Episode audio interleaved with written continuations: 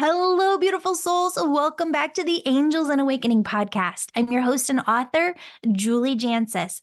Friends, I just have to say a big, huge thank you to the over 2,000 beautiful souls who attended Angel Fest this last week Thursday, Friday, Saturday, every day. Uh, before and after, I sent you emails about different angels, who they are, how they're working with you, how you can connect with them on a deeper level. Every day we went through and we had new interactions together, live events. We gave away so many prizes, gift cards, sessions, readings, just so many different things. And I'm so, so grateful for every single soul who attended. Friends, we're going to leave this open. So if you want access to this Angel Fest content, you can still get this for one week only. Go over to theangelmedium.com backslash free.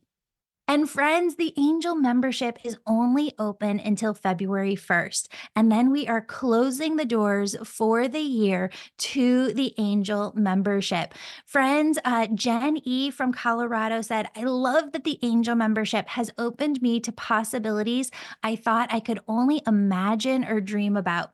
I started because I was searching for answers. The membership gave me a spiritual home base, helped me heal inner hurts, and gave me a way to connect with my loved ones and spirit team that I did not know was possible.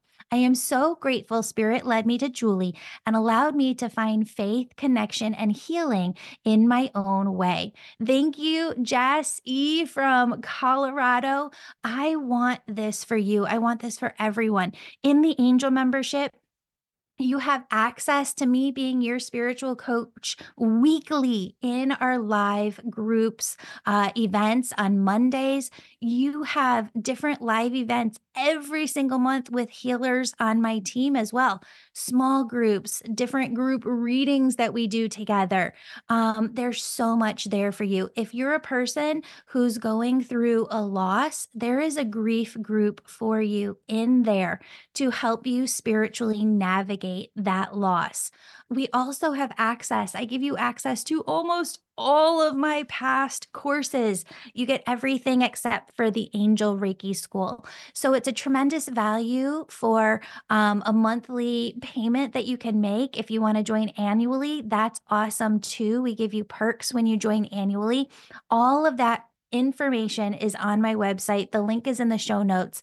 It's theangelmedium.com and then go to the angel membership tab. Friends, I want this to be the best year of your life. And friends, here's what I'm going to say regardless of whether or not you join the angel membership, I might be shooting myself in the foot here, but your angels are always working with you, right? They are always going to work with you. What the angel membership does is it takes years of you off of your life of you having to research this or read all of these books. It's organized learning content for you to come in and really get to know exactly how to use your intuition. Trust that what you're hearing is your angels, guides, and loved ones, and allow that information to guide you. Kelly from Texas put, The angel membership has helped me tremendously to trust, trust my intuition, how to communicate with my angels and guides, to trust the messages I'm receiving and my sense of knowing. That's what I want for you, friends. If you want help with this, I want this to be your best year yet. Go over to theangelmedium.com and join the angel membership today and I will be your spiritual coach all year long. Now, without further ado, here is today's interview with Steve Taylor. Hi, Steve. Welcome back to the show. Hi, Julie. Great to be with you again. Thank you so much. Got a copy of your new book here, The Adventure, A Practical Guide to Spiritual Awakening. I'm so excited to have you on to talk about it. You've written so many books that have just touched my life personally. What inspired you to write this one? I'd always sort of liked the idea of. Um, I mean, I'm, I'm I'm partly an academic. I'm a psychologist, and I've studied spiritual awakening experiences for a long time. I've had my own spiritual awakening experiences, but for a long time, I've had the uh, the idea to write a practical book. You know, what what I've learned myself about spiritual awakening, and what I've learned from investigating other people's awakenings, I wanted to sort of put it all together into a very practical manual, kind of step by step guide to awakening. The other thing was that, you know, th- through my research into spiritual awakening, I've identified a number of like common characteristics, a number of sort of core characteristics that spiritually awakened people have.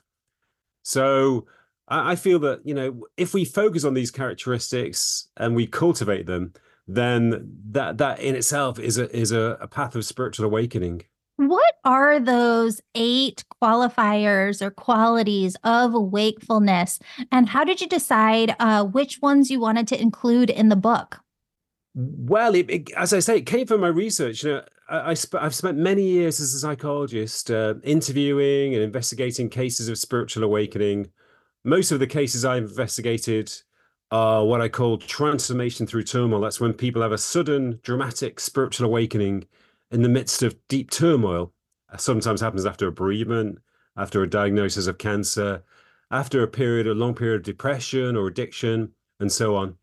These characteristics kept occurring, you know, that spiritually awakened people keep, you know, mentioning these particular characteristics. They are very strongly developed in spiritually awakened people.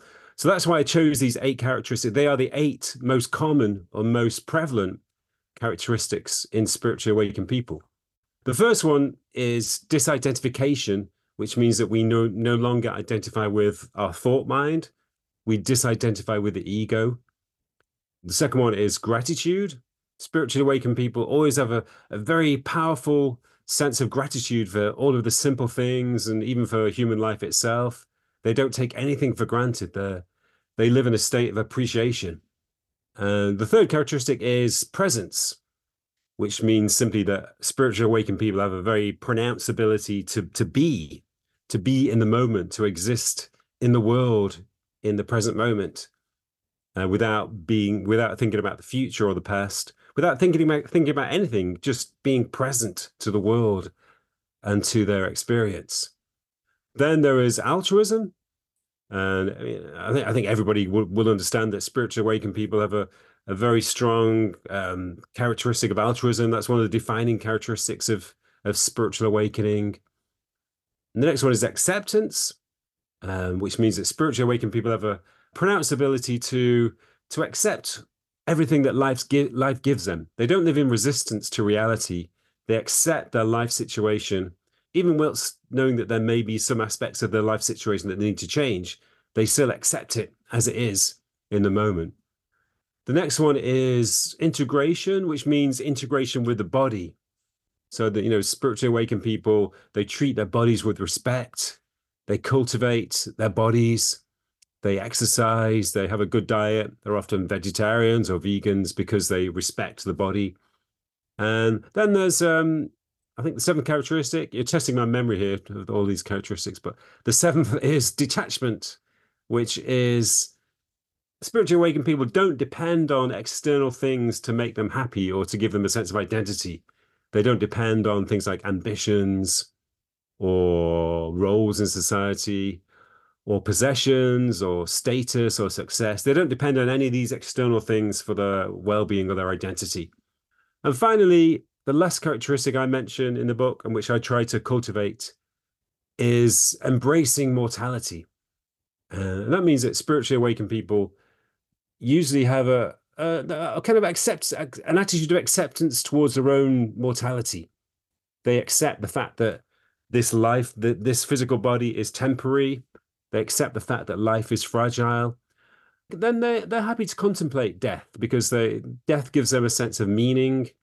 It gives them a sense of purpose, and also they often have a sense that this physical body is not the only is not the be and end all of our existence. They they sense that something inside them will continue once this physical body dissolves away. I wonder in your research, as you were looking at so many different people who um, have experienced a spiritual awakening, and you've worked with so many teachers as well, and really world renowned teachers uh, within our time. Are, th- are there any differences between these qualities within the teachers and everyday people? Not really. I mean, once somebody is spiritually awakened, you know, that they, they share the same characteristics. It's like a, a, landscape. Once you enter the landscape, it's the same landscape for everybody. But sometimes people emphasize different aspects of the landscape. Yeah. Sometimes, you know, they they they observe certain features more strongly than others from their perspective. But I think the only difference is that teachers also have the ability to guide others through the landscape, which is really what the role of a teacher is. You know, spiritual, the landscape of spiritual awakening, you know, is is is terra incognita for most people.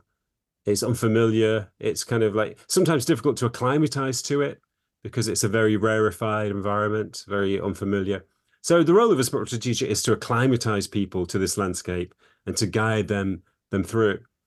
So I, I guess that's that's the the only difference really. I like that answer because I wanted people to hear that there is no difference. You know, uh, there's people who say, you know, I don't want to be your guru. I don't want to be, you know, seen as that there is no difference and and i think that the more and more we can communicate that message the better off humanity is i think so i mean I, I when i was younger i used to think that enlightenment was something really extraordinary and really rare, and that maybe there were only a few enlightened people in the world, and they were probably living in India, in ashrams, or maybe in Tibet, in, in monasteries. But I don't think it's like that at all. You know, it, it, as I've grown older, I've, I've come to realize that enlightenment or wakefulness is is actually not so uncommon. You know, there mm-hmm. there are lots of people in our midst who who are spiritually awakened. Maybe people who don't know anything about spirituality in a traditional sense, but as they live their lives, they are in, in a state of, of wakefulness. And like I said earlier, it's often people who've been through intense psychological turmoil and have undergone a shift as a result. In your studies, has it, it been looked at by you or anyone else where people have come into an awakening, but then shifted out of it after a time? Or have you found that once people really come into a awakening, they really do stay in it? it depends on the on the strength of the awakening. And usually, people do. You know, once they, it's again, it's the, the metaphor of the landscape. Once you enter this landscape, you don't leave it. You know, it, be, it becomes your home. It's like sort of crossing over into a different continent, and once you're there, you you stay there for for the rest of your life. But if if the awakening isn't full, if it's not kind of hasn't fully manifested itself, then it may dissolve away. It may fade away after a short while another variation is sometimes people repress their awakenings because they don't really understand what's happened to them and it kind of conflicts with their view of reality. If they're brought up in a very secular a very kind of scientific environment they may undergo undergo an awakening and think wow uh, this doesn't make sense. Or even subconsciously they may think this doesn't make sense. You know i don't really want this because it it conflicts with my reality. So i'll keep it to the back of my mind. So people sometimes uh, that, that sometimes happens. But because the shift is so fundamental and so powerful, you, you can't repress it forever. You can only repress it for a short time because it, it will always burst through. So that that sometimes happens. Do you think that the soul has its own unique personality? I do. I think we all have our kind of social selves. We all have a kind of conditioned self that we develop to function in our societies. In many cases, that's you know you need, you need to develop some kind of social self to function in every in the everyday world but the trick is to make your social self i mean your social self doesn't have to be inauthentic if it's aligned with your true authentic self mm-hmm. so i mm-hmm. think the trick is really to to develop a, a, a social self a superficial self which is a manifestation of your deep authentic self I think that's where people get tripped up a lot of times is that they they feel like when they come into spiritual awakening it's that they have to just live in this alter reality or alter vibration or the now 100% and that all of who they are just kind of has to dissipate, you know, into thin air. Mm. And yeah, I wonder if you could speak to that a little bit. Yeah, I think you're right. But I think people realize though that you know you have to even even if you've undergone a spiritual awakening, you still have to live in the world, mm-hmm. And you still have to have relationships. In many cases, you still have to earn a living and deal with the practical tasks of everyday life. You've got to drive a car, you've got to wash the dishes, and, and so forth. And sometimes, you know, when, when you when you undergo a dramatic, explosive awakening, it can be difficult to function in that way in some cases you have to relearn those skills it's a bit like being reborn you know you know a baby or a child has to learn to function in the world and it's the same after spiritual awakening you, you're reborn as a new self and you have to relearn a lot of the essential survival skills but those but relearning those skills does not entail any diminishing in your wake in your awakening mm-hmm. you know a mm-hmm. bit like we said earlier you can function perfectly in the world in a state of wakefulness you can do all of the practical things that life involves in fact in most cases, people actually become better at doing those things. They become more efficient. They think more clearly. Uh, their relationships become more authentic. They become better at their jobs because they're more empathic and more understanding of others. So I think uh, most people find that eventually, even even after a period of of uh, integration, or, or even after a period of confusion, once it all settles down, they switch into a higher functioning self. And you talk a lot about disidentification with the thinking mind and how that's one of the most important initial steps in awakening. And that's, I think, where sometimes some of that like clash happens because, from my perspective, what's happening at that time as you're going through a natural awakening is you're really disassociating from the parts of you that were kind of lying to yourself all along. Um, that egoic mind piece that isn't associated with the soul or what the soul really wants to accomplish in this lifetime. So there's all these different pieces of us that maybe are trying to people please in some ways or be this or go after this in life that really aren't authentic to ourselves at mm. all and we we really start to release. How does that tie into your how you think about disidentification? And maybe so i'm not putting words in your mouth like how do you think about disidentification? Well uh, you know as we mentioned earlier we develop a kind of in many cases people develop a kind of false superficial self which helps them to function in the world. In many cases, it's made up of conditioned ideas that they've inherited from people, from their culture, maybe from religious beliefs or other beliefs. And it's also based on thought patterns, which which have become established over time. You know, thought patterns about how, um, in terms of how people view themselves and how they view reality. Some people may have kind of negative thought scripts which run through their mind with causing a low self sense of low self esteem, or they may have scripts about you know feeling that the past they've been betrayed by people, or that the world has kind of they've been done wrong by the world, things like that. So all, the, all of this stuff creates a, a false identity in our minds, and just just a constant stream. Most people have a constant stream of thinking that passes through their consciousness and that that also constitutes that's kind of like the surface activity of the ego it's like the waves on the surface of the ego I think there are some sort of more deep rooted patterns and scripts, but on the surface, there is this constant thought chatter. So we end up thinking that this is who we are. We end up completely identifying with this false, superficial self. And that's why, for some people, meditation is, is a revelation. You know, there's one guy I mentioned in one of my previous books, in one of my book, Extraordinary Awakenings. There was a, a soldier, an ex soldier, who was living in a a state of trauma because he'd been through lots of painful experiences on the battlefield. He constantly they were constantly sort of flashing or playing replaying in his mind. And he was in a constant state of misery because of these experiences. Somebody told him or suggested it would be helpful for him to go to a Buddhist monastery to go on a meditation course. So he was sitting there meditating, and after about an hour, his thoughts stopped, and there was just a, there were a few seconds of clarity when he realized, I am not my mind. I am not my thoughts. I don't have to think these thoughts. These thoughts are making me miserable. He, he realized all of these things in, in a few seconds. So it was a moment of disidentification from, from the thought mind. So that that's one of the great things that meditation can bring. And when people undergo spiritual awakening, even if their minds don't become quiet, you know, it's a it's a bit of a myth, I think, that spiritually awakened people don't think. They do think, but they don't usually think as much as other people. Their minds are normally quieter than other people. But the most important thing is that they don't identify with their thoughts.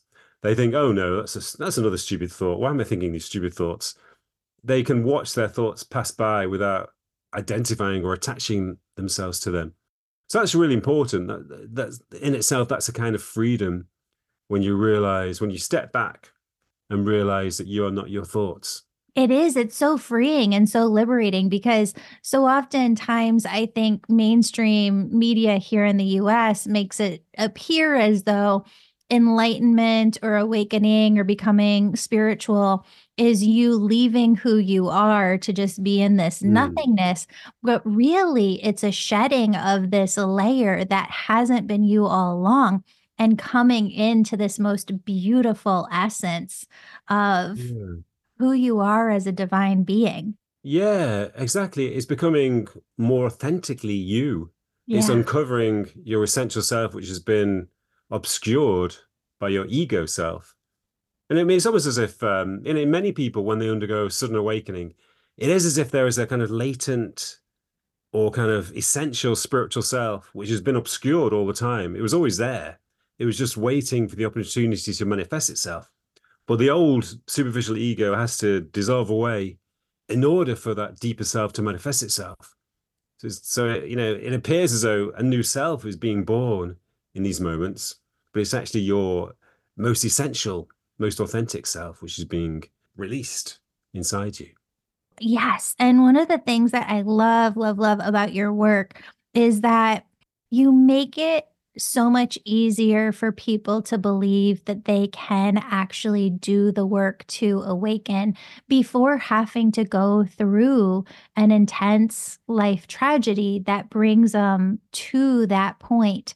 What in your research have you found if if a person hasn't gone through a loss or a health issue, what is the most impactful in bringing people home to their soul self through that awakening? You know, I, I spend a lot of time in my role as psychologist investigating these sudden spiritual awakenings that arise through turmoil and trauma.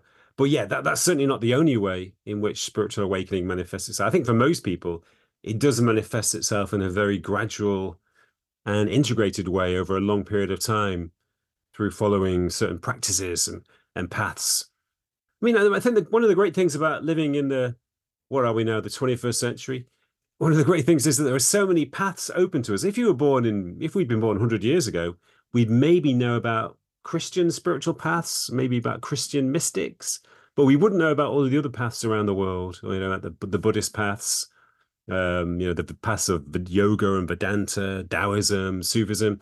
None of these paths would be ac- accessible to us. But all of these, uh, they're all different paths of awakening. Every spiritual tradition maps out a path of spiritual awakening.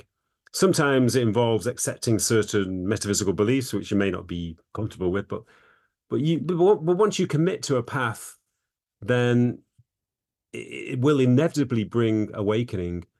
Every spiritual path is is very detailed. It's been tested over many centuries, and that's why some like the Buddhist path or the path of Vedanta, they're very methodical and psychologically very astute. So that's that's one possibility, simply committing to the spiritual path which suits you best.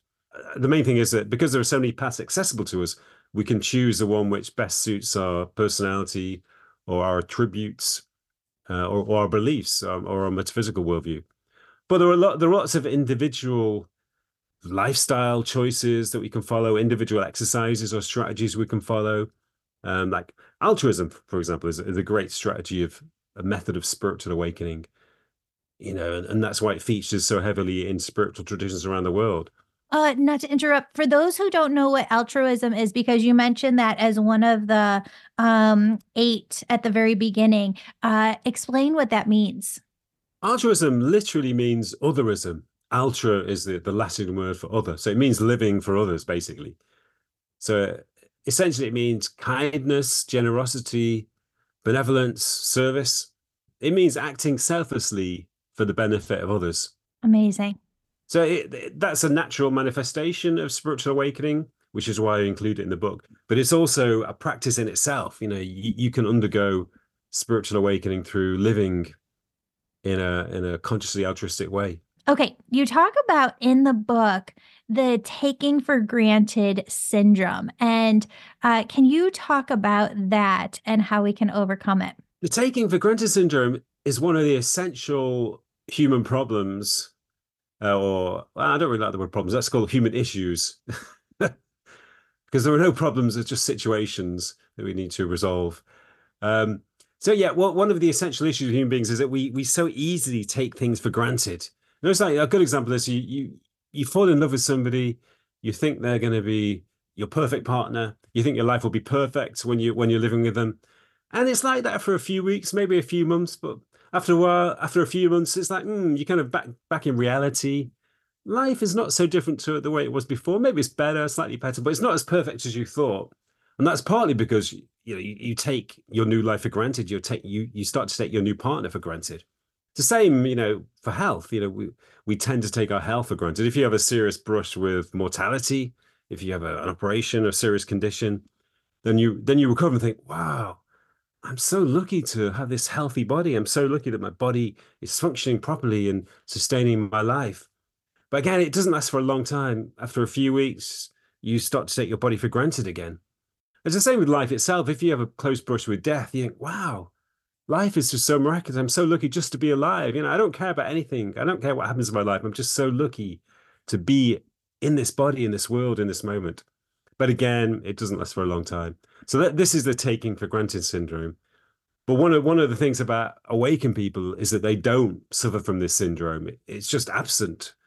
Uh, it doesn't function in their minds. So they live in a constant state of appreciation. They appreciate the miracle of their bodies sustaining their lives. They appreciate the wonderful people in their lives without taking them for granted. They appreciate their social conditions. If they if they're lucky enough to live in a society which is affluent or peaceful, free if they're free from oppression or injustice, they appreciate all of these things. And and life itself, you know, they appreciate the, you know, even if they sense that this life may not be the only life, they still appreciate the miracle of being in this body for a certain amount of time in this world. Side tangent over here. Maybe you could help me with this there's so much great work within the world of just so many different teachers and and writings i find as a 42 year old woman who works with a, just a ton of women who um, have families or are running businesses and and just doing an immense amount of things that there's women going through a spiritual awakening, but almost feeling like they're not because they're managing so much within their lives.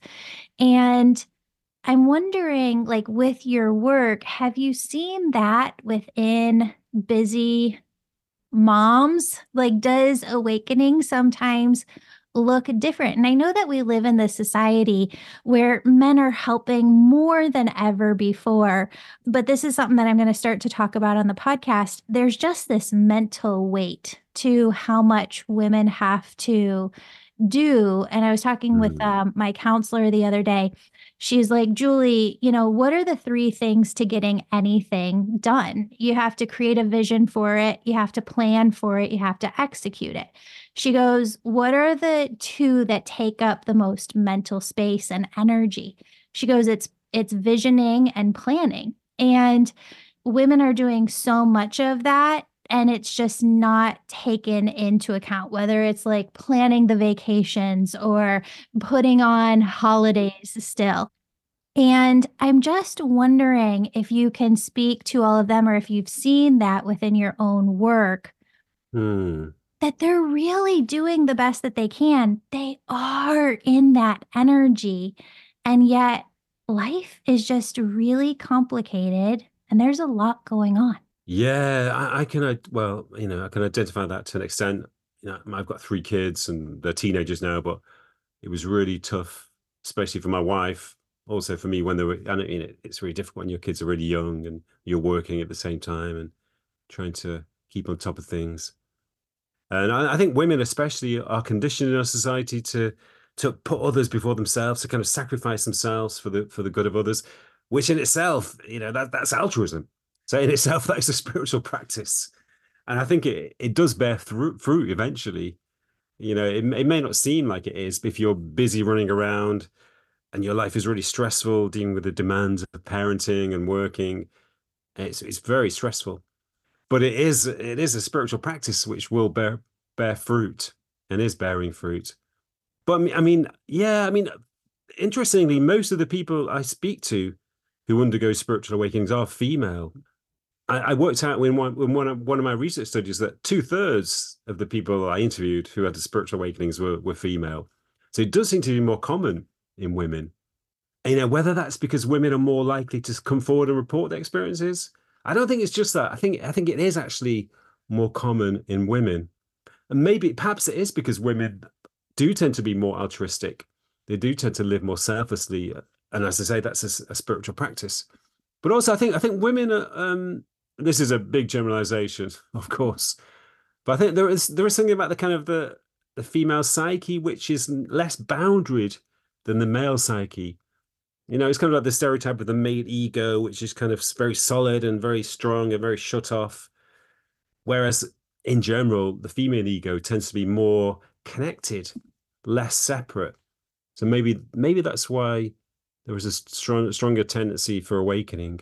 I've also just just one more thing. I, I found that I found many cases of women who undergo awakenings as young mothers because of the the terrible stress of new you know being a new mother. It's so stressful. Such a difficult time when you're not sleeping as well and you're so tired from nights of sleeplessness. You're so stressed out that that in itself can be a trigger for a very sudden explosive awakening. Interesting. So when you were talking beginning uh, about the different landscapes and the uh, eight that you mentioned, when these women are just feeling overwhelmed and so busy and i don't have time for a, a, deep meditation 30 minutes every day. Maybe them focusing on their landscape being that altruism can really help a woman come back in to feel more confident in her own spiritual practice like don't have to do it all. Um, i'm doing yeah. enough right here and right now. Yeah I, th- I think that's a good approach. But one of the things that i want to get across in the book is that spiritual practice does not have to be divorced from everyday life. It doesn't have to be something that you set aside as a special time in your life. It can perm- permeate your life. You can be spiritual in everything you do. So th- I think that attitude will help people who are, are so busy that they don't have time to sit down and meditate.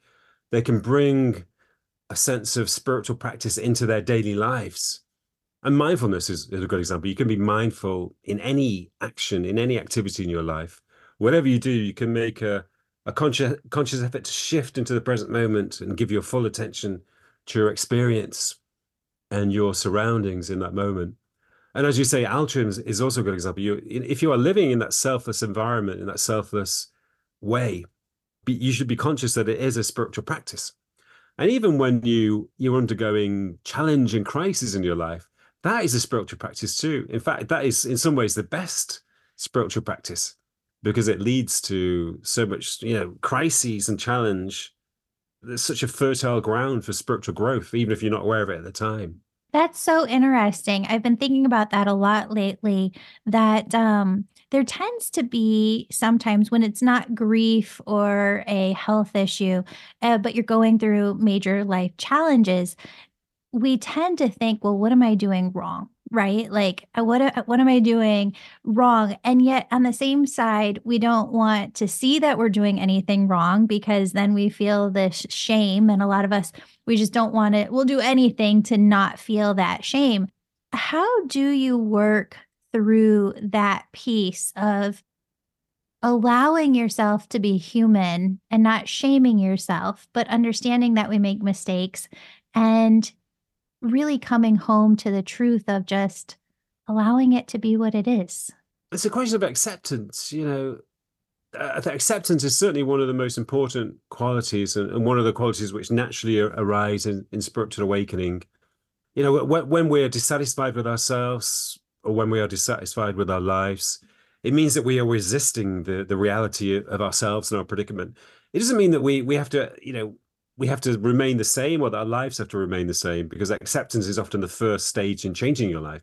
But you have to be in a mode of acceptance where you you you are completely open to your to your situation and to your personality and the events that are happening in your life.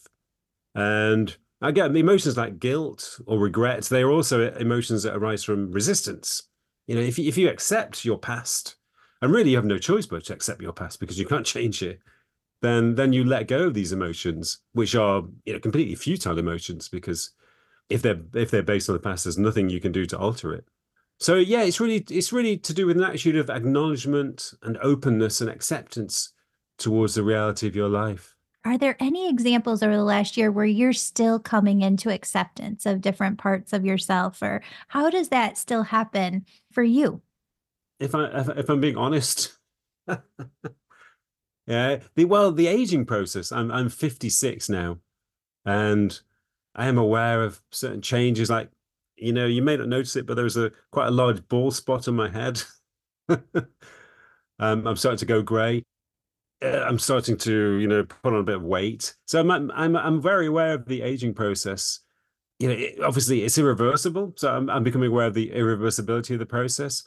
And also the fact that it, it's the aging process is really just an indication that we are mortal beings. We are, we are undergoing this process. We are flowing through the journey of life toward ultimately towards dissolution.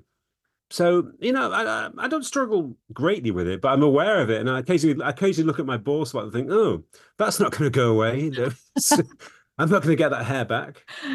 But yeah, obviously, obviously, in our society, a lot of people are primed not to accept, to resist the aging process. You know, we're, we're primed to try and look as young and attractive as possible, and in itself, there's nothing wrong with that. But you know, if it's based on an attitude of resistance to towards the aging process, then that's not healthy because no no attitude of resist- resistance is healthy.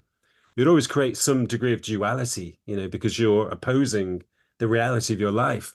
It creates conflict because you're opposing the reality of your life. Mm-hmm. I was just talking about this with a counselor uh, last summer, about six months ago, because uh, I'm 42 and I'm starting to see the wrinkles and I'm starting to see this and a little bit of like creepy neck skin over here. And um, so I just had one of those days, you know, when you just don't know what you're going to talk about with your counselor, but you go in, you're like, oh, okay, there's something there. Um, and she goes, wow, well, it does take courage, you know, to to grow older and and accept that new part of you and i had never even considered that before. Yeah yeah accepting new part of you i, like that. And it's interesting that in other societies around the world you know wrinkles are taken as, as a sign of wisdom. They're not something to be repressed or hidden. They're they're a sign that you are wise that you've you've lived and you've gained experience. I, I like that. We're going to call them wisdom wrinkles. Yeah, that's right. yeah, I, I, it's, it's, I, like the idea. One of my poems I write about the the autumn of you know when you're young, you have this kind of dazzling radiance about you. This kind of uh, it's kind of kind of a very bright attractiveness or physical lightness about you. But when you're older, that brightness it doesn't fade away. It matures into kind of a, a mature autumn light, a very rich light, a rich and deep light that's the kind of light you radiate when you're older this kind of mature richness with wisdom. Yeah. so it's, it's a different kind of light but it's uh it's a more powerful light. A depth. There feels like there's like a depth to it. Yeah.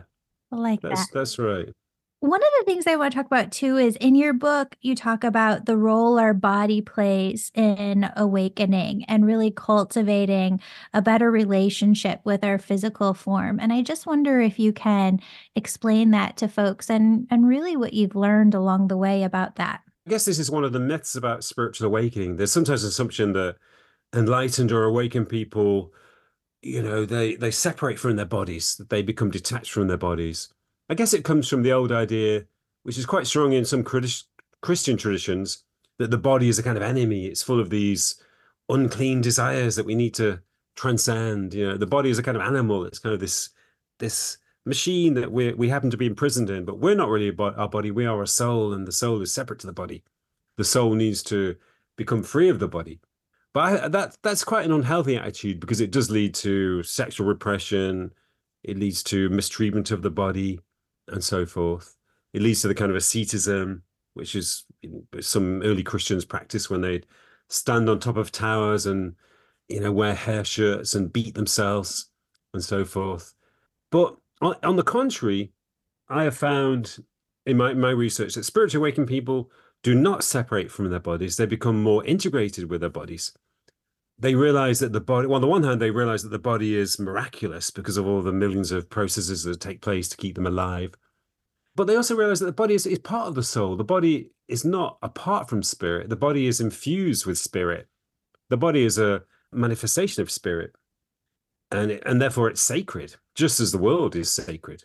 And that's why spiritually awakened people in almost every case that they they take care of their bodies. They they usually shift into a much more positive attitude to the body. They start to eat much better. I mean this, this happened to me. I, I used to have a terrible diet. I never cared about food at all until i was 29 and i sort of underwent my spiritual shift. But before that i just eat I, I used to eat junk food the most terrible food all the time. And i never exercised. I used to smoke a lot and drink and and so forth. So I was quite unhealthy. But as soon as I underwent my my shift, you know, I became a vegetarian. My diet became much better. I started to exercise. I started to do yoga, and that's because you know, I I was aware of the the preciousness and the sacredness of the body. Yeah, and it's interesting because I went through my spiritual awakening in 2015. Although going through that, I just didn't realize how in tune I was beforehand to so much uh, coming mm. through.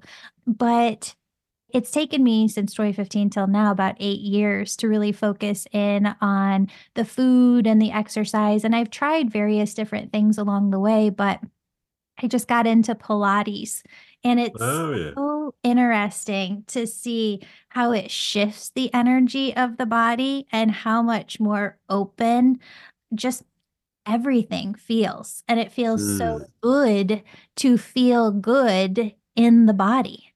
That's right. After awakenings, people do become more sensitive to the body. You know, they they become more alive in the body, and therefore that's one of the reasons why they they often become vegetarians because they they feel the impurity of certain foods that in general they they tend to eat in a much more healthy way because they can feel their body's sensitivity to certain foods. And also that's why they they often stop drinking or smoking because you know and again it's a question of sensitivity. I think in general people do become aware that it's, it's great to be in the body to be in a healthy body and to feel the energy flowing through your body and I, I, I do yoga. I, I, get that from yoga. I've never tried Pilates, but I guess it's a, a similar kind of thing. Yeah, I actually started Pilates because I have really bad acid reflux. And with doing yoga and reflux, it's not a great combination. Um, it kind of exasperates the the reflux, but the Pilates doesn't. It really calms it. Oh, right. Have you tried any of the the Chinese exercises like the the uh, qigong or no, but I really want to. I think that those would be wonderful, and they seem like they really open you as well. Yeah, they're, they're very energetic. They're very soft and, and subtle, but very uh, based on you know the, the chi energy within our bodies. So that yeah, they're, they're great too. Love that. I love that. At the end of the book, you say that we really never reach this point of complete wakefulness. How so? I think that that's another uh, of the myths about awakening there is a certain endpoint where you think, ah, I'm here, I'm spiritually awakened. Now I can relax. There's nowhere else to go. I've got to the end of them. I've climbed, I've reached the peak of the mountain. Now I can just look around and take in the view. But no, that, that's not the case. That there is no endpoint. At least um, that's my impression from the pe- people I've interviewed and my own experiences. I actually met one, the most spiritually awakened people I've ever met. Sorry, the one of the most spiritually awakened people I've ever met uh, who I mentioned in the book, is a guy called Russell Williams, who died a few years ago. He's a spiritual teacher here in England, not particularly well known because he he was never interested in sort of publicizing or promoting himself. So you know, he never became particularly well known. But he he died at the age of ninety six, and I I helped him write a book about his life and his teachings. And he said that he told me when he was ninety one that he underwent his awakening at the age of twenty nine after a lot of trauma, and he was in the Second World War and lots. He was at Dunkirk and went through lots of trauma. But anyway, at the age of 91, after 60 plus years of, of wakefulness, he said to me, It's great because I'm still discovering new things. It's like an endless adventure. I keep going deeper and I, I keep discovering more and more, and it's endless. And I, I, think that's true. I think there's never any end to the journey. Again, it's if we go back to the metaphor of the landscape, once we enter this landscape, it doesn't there's not a kind of wall where it ends. It just keeps moving onwards. We keep moving onwards exploring more and more the landscape. Usually there's a, a process of deepening and expanding. And we you know there's no end to it. We keep expanding infinitely. We keep going deeper and deeper in an infinite way it's interesting. I've been saying at this on the podcast, and I I wrote it in my second book that I just wrote last year, uh, but it hasn't come out yet. But I was watching a Netflix something or other show, and they had scientists on. They were talking about infinity, and before I watched that show, I had only thought about there being one infinity, but the mathematicians on there said there are infinite infinities. And as they they said that, I audibly heard every soul is its own infinity.